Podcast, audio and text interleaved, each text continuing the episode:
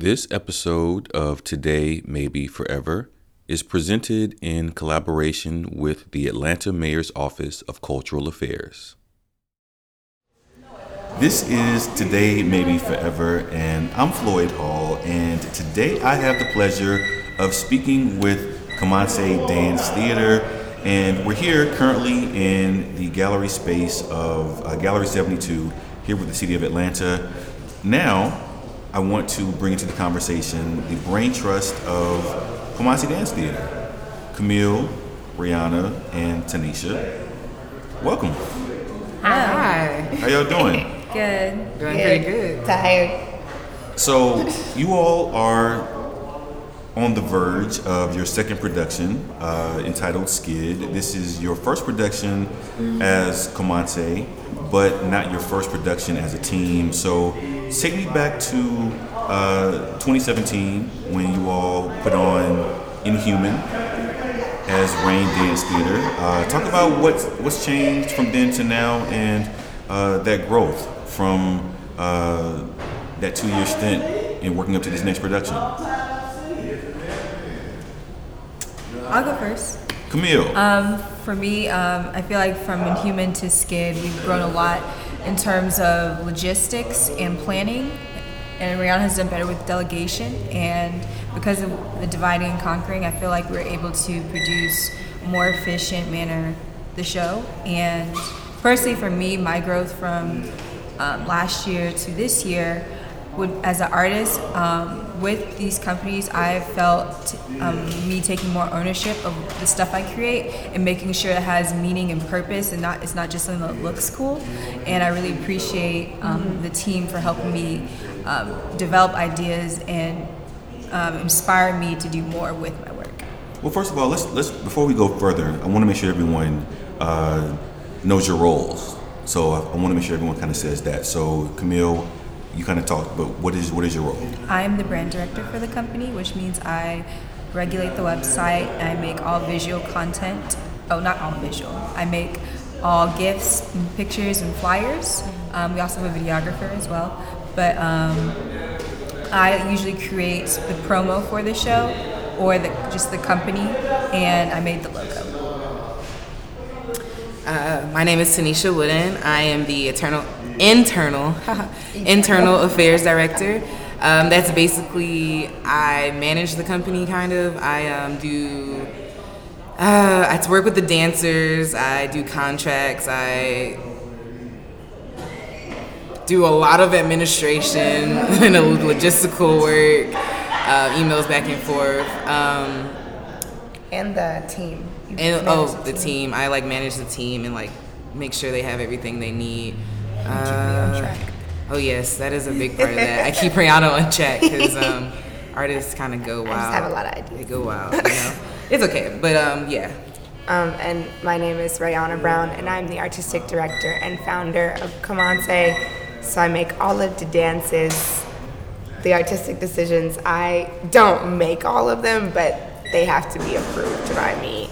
Um, and then, like they were saying, we did very much so work together. So even though we all have our, like our individual individual things that we're in charge of, um, that's kind of like the process that we own. But we all work together on pretty much everything. Um, yes. From 2017 up to now, what's what's changed? Um, how have you grown, and uh, what does it feel like right now?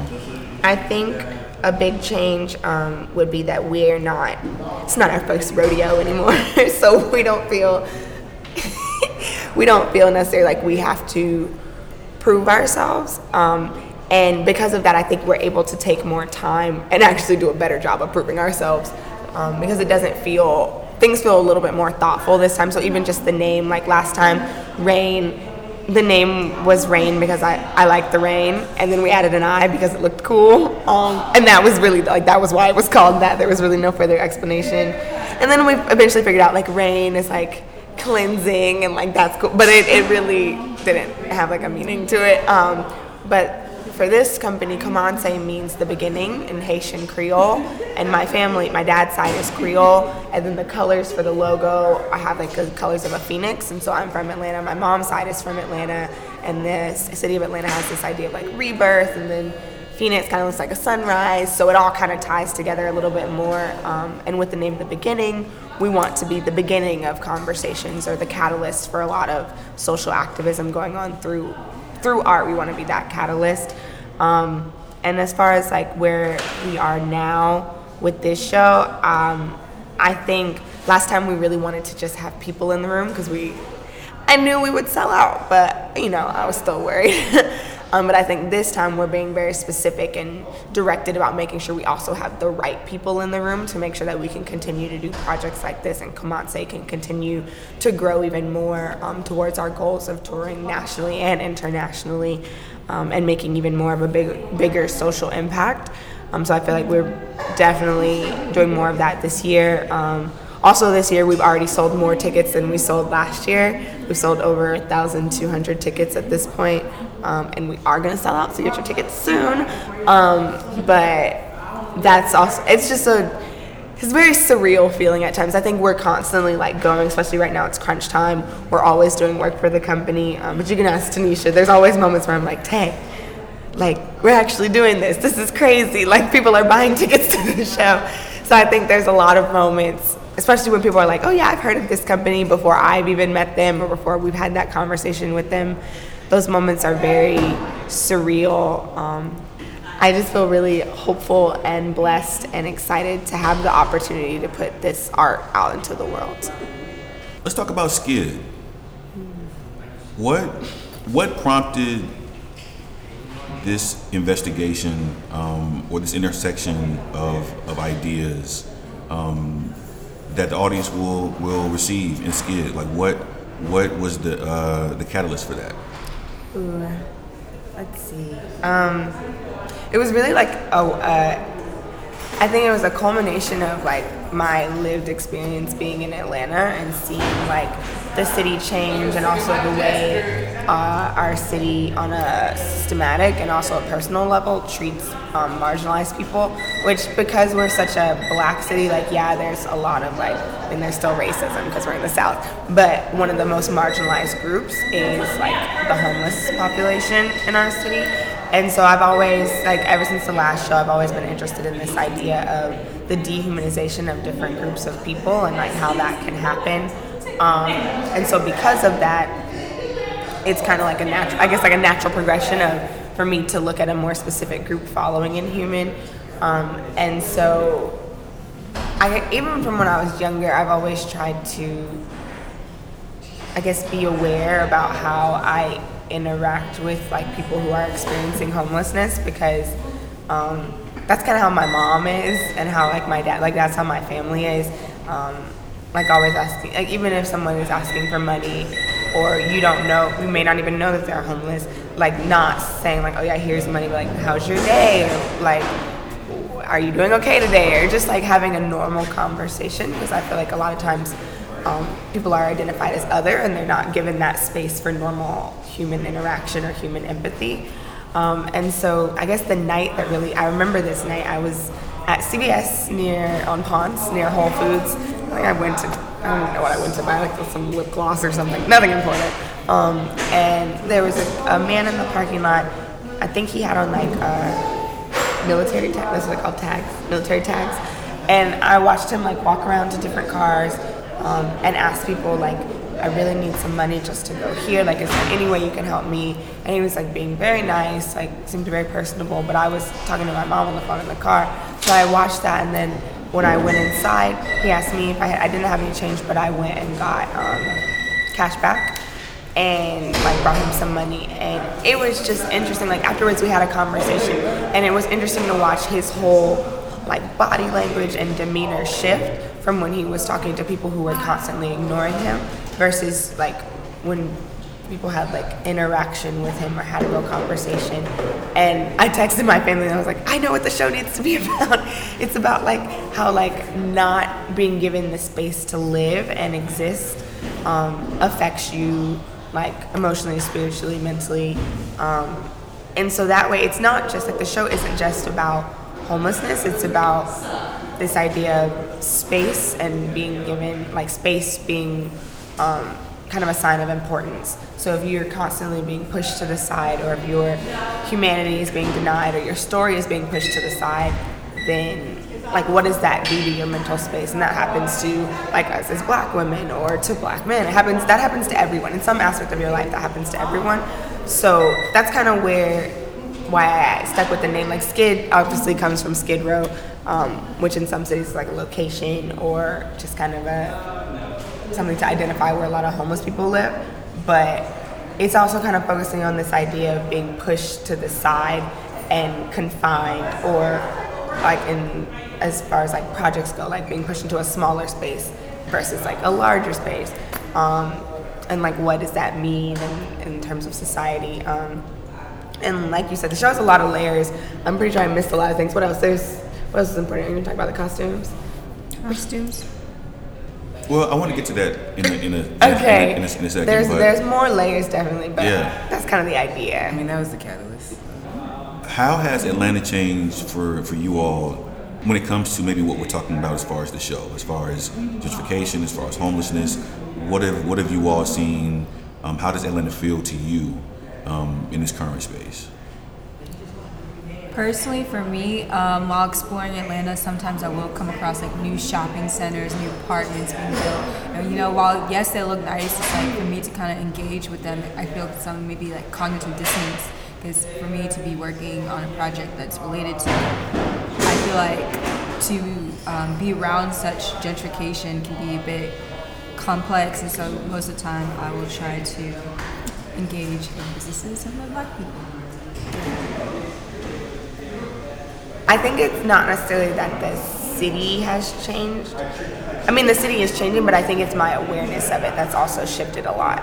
Um, more than necessarily the speed that the city is changing. I feel like the system kind of feeds itself, and so it's kind of a steadily churning machine. And I think the Super Bowl is definitely gonna shift a lot of things in a negative direction, um, perhaps. But as far as um, like the city changing, I think it's kind of a constant thing. But I'm, I guess, entering for real adulthood now, and with the state of the country and like all those things, I am more aware of like how these things are affecting marginalized people. Um, and I went to a talk, I think it was last year, about um, gentrification and how like the Beltline is really like this 20 year plan for gentrification that started with like the 96 Olympics. And it just kind of I think that really was a moment where it set in for me that like gentrification is not just like um, like uh, white people coming in and saying like oh this is our space now but it's like a it's literally like a system that functions and has been set into stone or like set and planned for so long like for that to have been planned in the 96 olympics based on like the white flight that happened and it's like this plan to like reverse that um, and kind of knowing that and been watching the progression of the Beltline and then the Super Bowl being here. And I know, like, every time I see a person who I guess looks as under someone, someone I think that this city might classify as undesirable near the, is it called the Superdome still? Or is it Mercedes Benz? Mercedes-Benz Stadium. whatever the Some- Superdome. Um, I I don't know. I get this like immense sense of worry because I feel like as soon as that hits, like a lot of people are going to be pushed out of their homes or. Um, it's hard to see the good sides to stuff like that when you're doing projects like this and you're so invested in that aspect of the city. Um, but yeah, I would say it's more so my awareness has shifted than anything else. Let's talk about the technology. Um, I feel like with Inhuman, there was um, a very interesting and like compelling like digital component uh, of that show that was visually stimulating. Yeah. The projection mapping was really amazing. Um, talk about how technology is playing a role in this current uh, production. Um, so for this current production, one of um, our favorite parts about it is actually the 3D printed fashion designer um, that we have working on the show with us. Her name is Shami Oshun, right? Oshun. Oshun. Shami Oshun. My bad. I apologize, Shami. um, but we have 3D printed um, costuming. And so that looks like and feels like something that's like innovative and revolutionary because you don't see people dancing in like 3D printed things. People haven't even heard of like 3D printed attire, like fashion.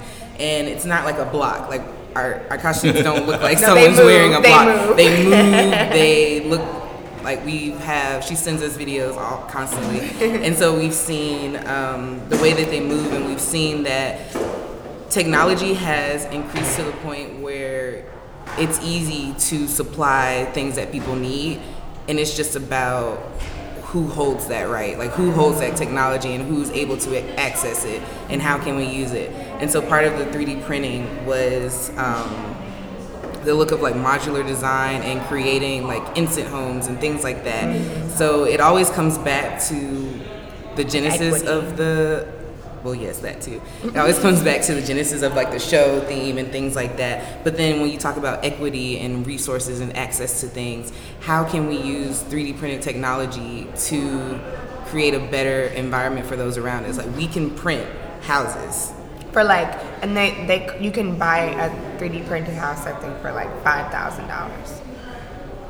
So the we have this like big idea that you know we hope works out, but um, we're really interested in working with cities to because there's always like a social activism part to our projects.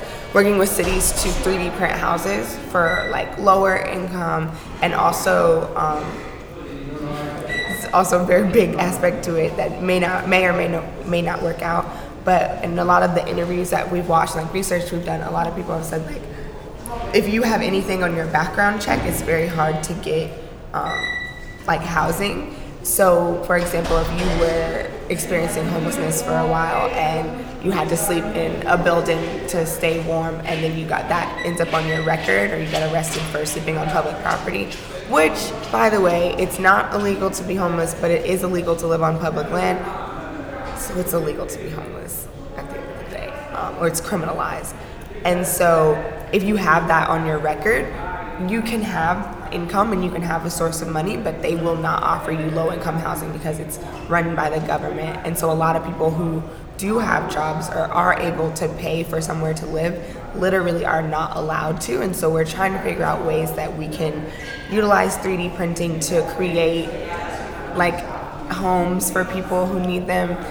We're still very much so in the like trying to figure all of that out, but that's kind of like a direction that we definitely want to see like our work going so that it's not just we want to be the start of conversations, but we also want to make a large impact in the community. So that's another reason that 3D printing fits in. Um, but yeah, we're really excited about working with Shami. She's 19 and she's already like created her own like she's got special secrets about how she 3D prints and stuff like that. She's been in what is it? Yes. British Vogue, some Teen Vogue. Teen Essence. Vogue, She was on that show in Canada. So she's stitched, yeah, but she's definitely like on her way, but she's just getting started. So we're really excited that we get to work with her now. Um, and is there? any- I think that's it. But we're we're as far as like bringing technology and art together, the whole goal for me with my work is to show because like I went to Georgia Tech, went I went to Georgia Tech and um, like I very much so I'm immersed in like an art world and a technology world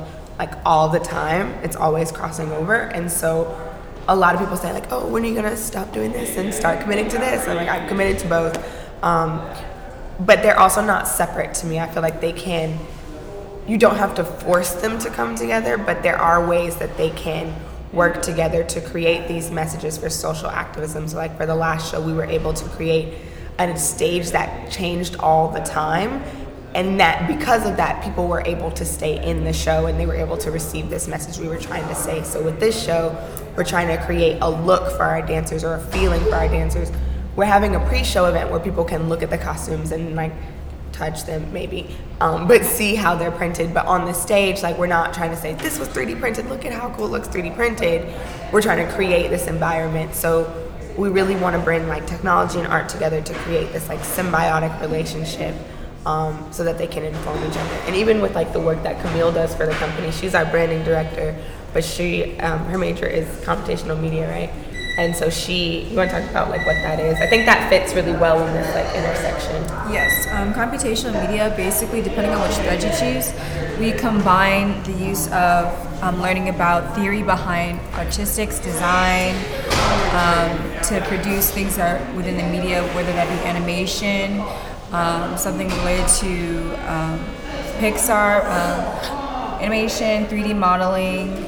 Um, it could be coding, it could be anything. Anything that produces media through computer science is computation media. And personally, my threads are people and interactive media and experimental design. So I get to work with people to produce and curate specific experiences, hopefully, as a future profession. But yeah, so even with like the advertising Camille like helps create for us, we almost always have like a moving advertisement or we try to we definitely challenge her we're like, Can you make this picture do this? Um, just from the picture and then she's able to do that. So we always try to make sure we're kind of on the leading edge of both sides of like the art and the technology. So when it comes to what happens on stage, given the social justice and activism parts of, of this, given the technology parts of this, how is all of that informing what actually happens on the stage when you're actually making and designing the movements that people are going to see? That's a hard question. um, I don't know. I think I think the way that I it's taken me a while to figure out what Just thinking of the motifs. That's Oh. exactly how. I was like, what are you doing? I was gonna do more. Um, I think the way that I make work, um, I'm finally figuring out like what my process is. Is to me the most important thing is to be authentic. So you can ask them in rehearsal all the time. I'll be like, does it make sense? Like I talk to myself a lot while I'm making things, and the dancers will say this too. But I, if I make something or I'm making a movement, I'm like, does it fit? Does it make sense with all the research that I've done on this subject or with the images I've been looking at? And I think that's kind of how it all ties together. Is everything has everything has to at the end of the day be able to be explained, um, and not just like because I like the way it looks. The type of explanation for me. This is how I feel like the art that I'm creating is supposed to be, and that's the type of art that I think I enjoy the most. But I think it's also needed for other art to not be like that. Um, but so even with the costumes, like we sent Shami, I think a like four-page document with all the things that we thought might make sense or might that make sense to us, and she could pull from any of them. But that way, we I still wanted to give her the free range because when I work with artists, I like to make sure that they. I'm not. I'm not a fashion designer, so I'm not gonna be like this is what the costume should look like because it'll probably be horrible. Um, you should have seen my sketches; they're really bad. Jeans. Hush. Um, but I lost my train of thought. But I still want it to make sense with all the research that I'm doing. So for some of the costumes, for example, um, could you, yo, you put it away. Um, for example, we, I'm really interested in the way that clothing um, for people who are um, incarcerated is made. Like it's one size fit all. Like we don't really care if it fits you. Um, so it's like loose, and then um, I'm from Atlanta, so I'm to like the 2000s, like baggy capri jeans. And so I sent her like a picture of that. So we're trying to find how all these like layers, how all these layers, which is kind of what our lives are. We're like layers of our ancestors, of our future, of what we've experienced, what our parents experienced. All these things are within us. And so if you're able to tap into all of them within the movement, within the way the stage is structured, within the art that's being displayed on the stage, within the costumes, then you're able to bring people in in a way where they don't even have to think about it. It's automatically relatable. The music, um, like for example, we're using an instrumental of Donk by Soulja Boy. Like, if I hear that, I'm automatically like, I love this because it feels it feels good to me. But then the movement that the dancers are doing is reflective of that. A lot of the movement in this show has this feeling of what's the word? Oh, like conjuring of like ancestors and like also just this release of like your humanity, carving out a space. Yeah, thank you, thank you, Brady. just reminding me. Um, but all of that has meaning to it and like something behind it. And so when you combine all of these things, I think it gives the audience the space to just experience. Like they don't have to think like, I wonder what. This, I mean, they can. Like maybe they will think, I wonder what this means. But in the moment, my goal is to layer everything so much with so much, um, not information that you have to. I don't know. That needs Analyze. to be yeah, but just information as in it's authentic. Like it comes from every movement is something. Like if you if we had time, I could explain the whole show, every movement, and tell you like exactly what this means, exactly what that means. Um, and so I think that's how it all ties together and how it informs what's going on on stage. I feel like when, when you when you say homelessness, when you say gentrification, when you have the title Skid, thinking about Skid Row, um, you even weave in some James Baldwin in there. It feels very very he- um, very heavy. Yeah. With that being said, what's the the energy of this performance like? So you guys want to talk? I, I would actually like to hear you guys' answers, and then I'll say what I'm going for. Okay, so or do you want have, you want to? you haven't talked in a while. Personally, I think I love you. that we're highlighting the resilience. Um, let me see if I was right on this. Resilience is a key word that always rings in my head when I think about Inhuman and skin. Oh, and Skid. And You're doing great. Keep talking. Okay. Um, yeah, we're talking about the resilience people, and less talking about the sadness and heaviness around it, but like how their personal experiences are and how they continue to push through beyond that through those um, obstacles and adversaries. Um, so how does it feel? So it's not a when you watch the show, you don't feel that everything's hopeless. This is sad. Oh my gosh. You genuinely look at it and you're like, these people are experiencing rough stuff.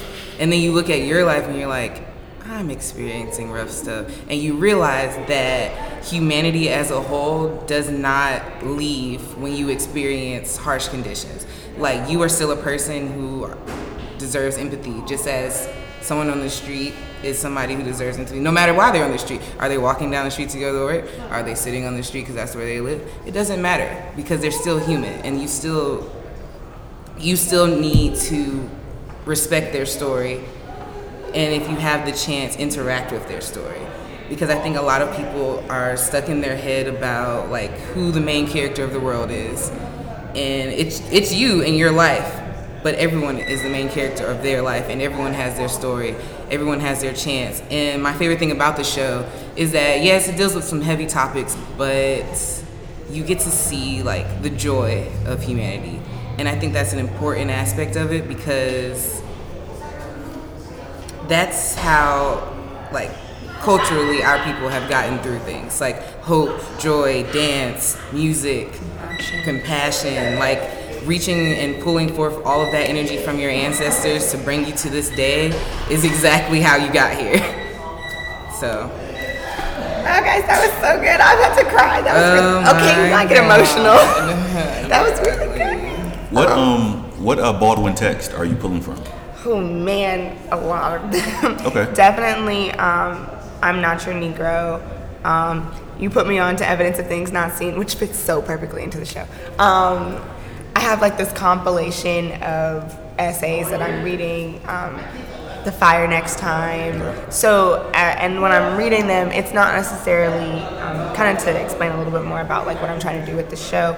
I'm not necessarily looking for storyline anymore. We've got that. We've got we and it's not even really a storyline i guess like in the sense of like this is how this starts and this is how it ends we more so want to show um, like a snapshot or like these are these like these are their lives and like this is real life um, and so with the baldwin text um, there's a lot of like ideas that i've gotten from it especially i'm not your negro but also just um, combating this idea and i think he started he really gave me the words to explain what i'm trying to do but combating this idea that marginalized people whether they're black people poor people homeless people uh, women what have you mar- combating this idea that marginalized people are one dimensional because I think that's really what allows you to classify them as other. If, if I'm able to say, okay, this person who has been in jail before is now an inmate. They're not a person, they're an inmate. Or they're, what is it, what is it when people are released from jail? Ex-convict. ex-convict, not a person who was committed had committed a crime previously. I think language is really important in that way, but they're an ex-convict. That's okay. They're the stereotype would be like, okay, well they're a bad person, like they don't deserve to be able to live like in a nice place, like they're probably to commit a crime again, like that's my classification. I'm if, if I do that, then I'm no longer worried like, okay, who is this person's like mother? Do they have kids? Like do they have a family? How do they feel about like what's their favorite food? Like I don't at that point none of that matters anymore and that allows me as a per like as a citizen, I guess, to not really give them any empathy. At that point I'm able to classify them. They're just a group. They're they're other from me and that's what I think I'm really trying to combat with my work and why we want to show the joy, we want to show the pain, we want to show the love, the different layers to people who experience all these different things because then it forces you to be like, oh, maybe that guy who I see outside my apartment all the time isn't just like some guy who, you know, got on drugs and now he's on the street and wants money for like that's an easy narrative for me to deal with, but that's most likely not the case or even if it is the case, that's only one side of that person. Like, I wouldn't want somebody to classify me by one thing in my life. So, why would I want to do that to other people and literally create policies or live my life and my interactions with them based off that one definition? Um, and so I think James Baldwin work, James Baldwin's work does a really good job of classifying that, not just for Black people. Like he talks about lots of different classifications of people, um, and his stories. Um, like I don't know if anybody's seen If Beale Street Could Talk. It's so good. Um, but I think one thing it does really, really nicely is show this immense love story within the confines of what their real lives are like and what they're really experiencing and that in no way does that diminish the love story. Sometimes it shapes the experiences and it shapes what happens.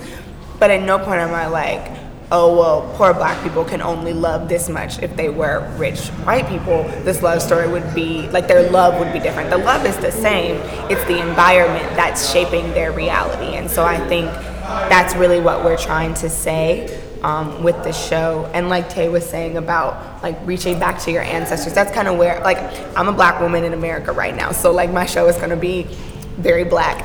Um, within they were still telling the story of homelessness but i think it took us a while it took me a while and they say i've repeated this like a thousand times but every time i forget um, but it took me a while to understand why i felt like the story still needed to be very black um, but specifically African American people, I think, are a homeless people in the sense like we don't have a home country that wants to claim us wholeheartedly. Um, and sometimes I envy people who are like directly from African descent or feel like they can trace back to their home country because that I don't know. I got this is probably a really weird anecdote, but I got really sad after I like I love Black Panther, but after I watched it, I got really really sad because I was like, there's not really anywhere like this. Like that's kind of to me that's the saddest part of the movie. Eh, movie is like that place where like I feel like feels like a home or like where I came from, or I feel just like that connected the same way like a lot of black people felt connected to this like mythical place of Wakanda doesn't exist for me. Like I don't I literally do not have that. So as a black woman, I am constantly trying to create that space for myself in a country that doesn't in anywhere it is its, its creation made that space for me. Black people have constantly created that space for ourselves and often those spaces are defined as ghetto or hood, or if we try to make our own naming traditions, all of a sudden we're being ratchet. But it's just we're it's just traditions. It's just things that we're trying to pull from or find or connect to that we feel in our soul, but we don't necessarily like it's still partial. So like a lot of, for example, in the show we do like this like partial fist, which is like an iteration of the Black Power fist, but it's not fully completed because there's still that lack of foundation for us. Like we we deserve all of this feeling of power and this I don't know assertion of our humanity, but it's been denied of us for so long. So I, in in my mind, African American people are homeless people. Well, as we wrap up, uh, would love for you all to let everyone know how to learn more about Komansé, Hey. uh, learn more about Skid, and everything that they're going to experience during the production.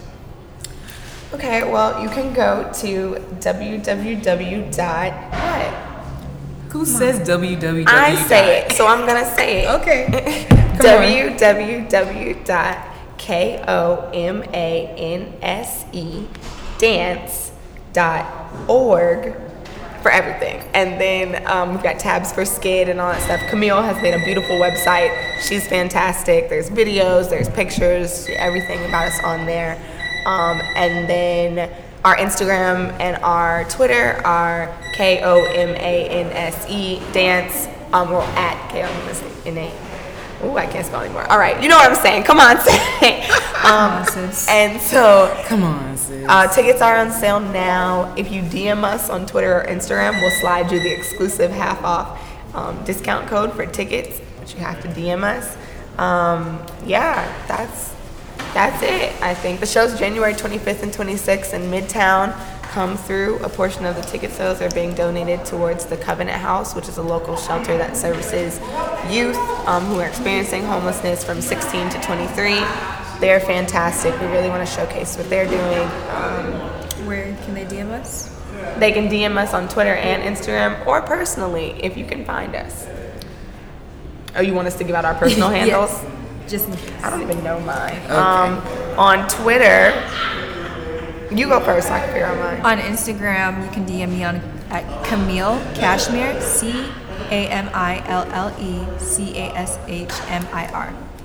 Um, Twitter, Instagram, Snapchat, and your friends' phones. I am Tippy Tay. That's at T I P P E Y T A Y.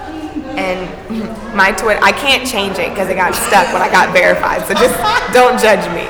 My Twitter is shut up, lowercase f r e e, uppercase spirit, and that's all uppercase underscore five six seven eight. Yes, I am a dancer. Um, and then my Instagram is Rayana C Brown. That one's easy.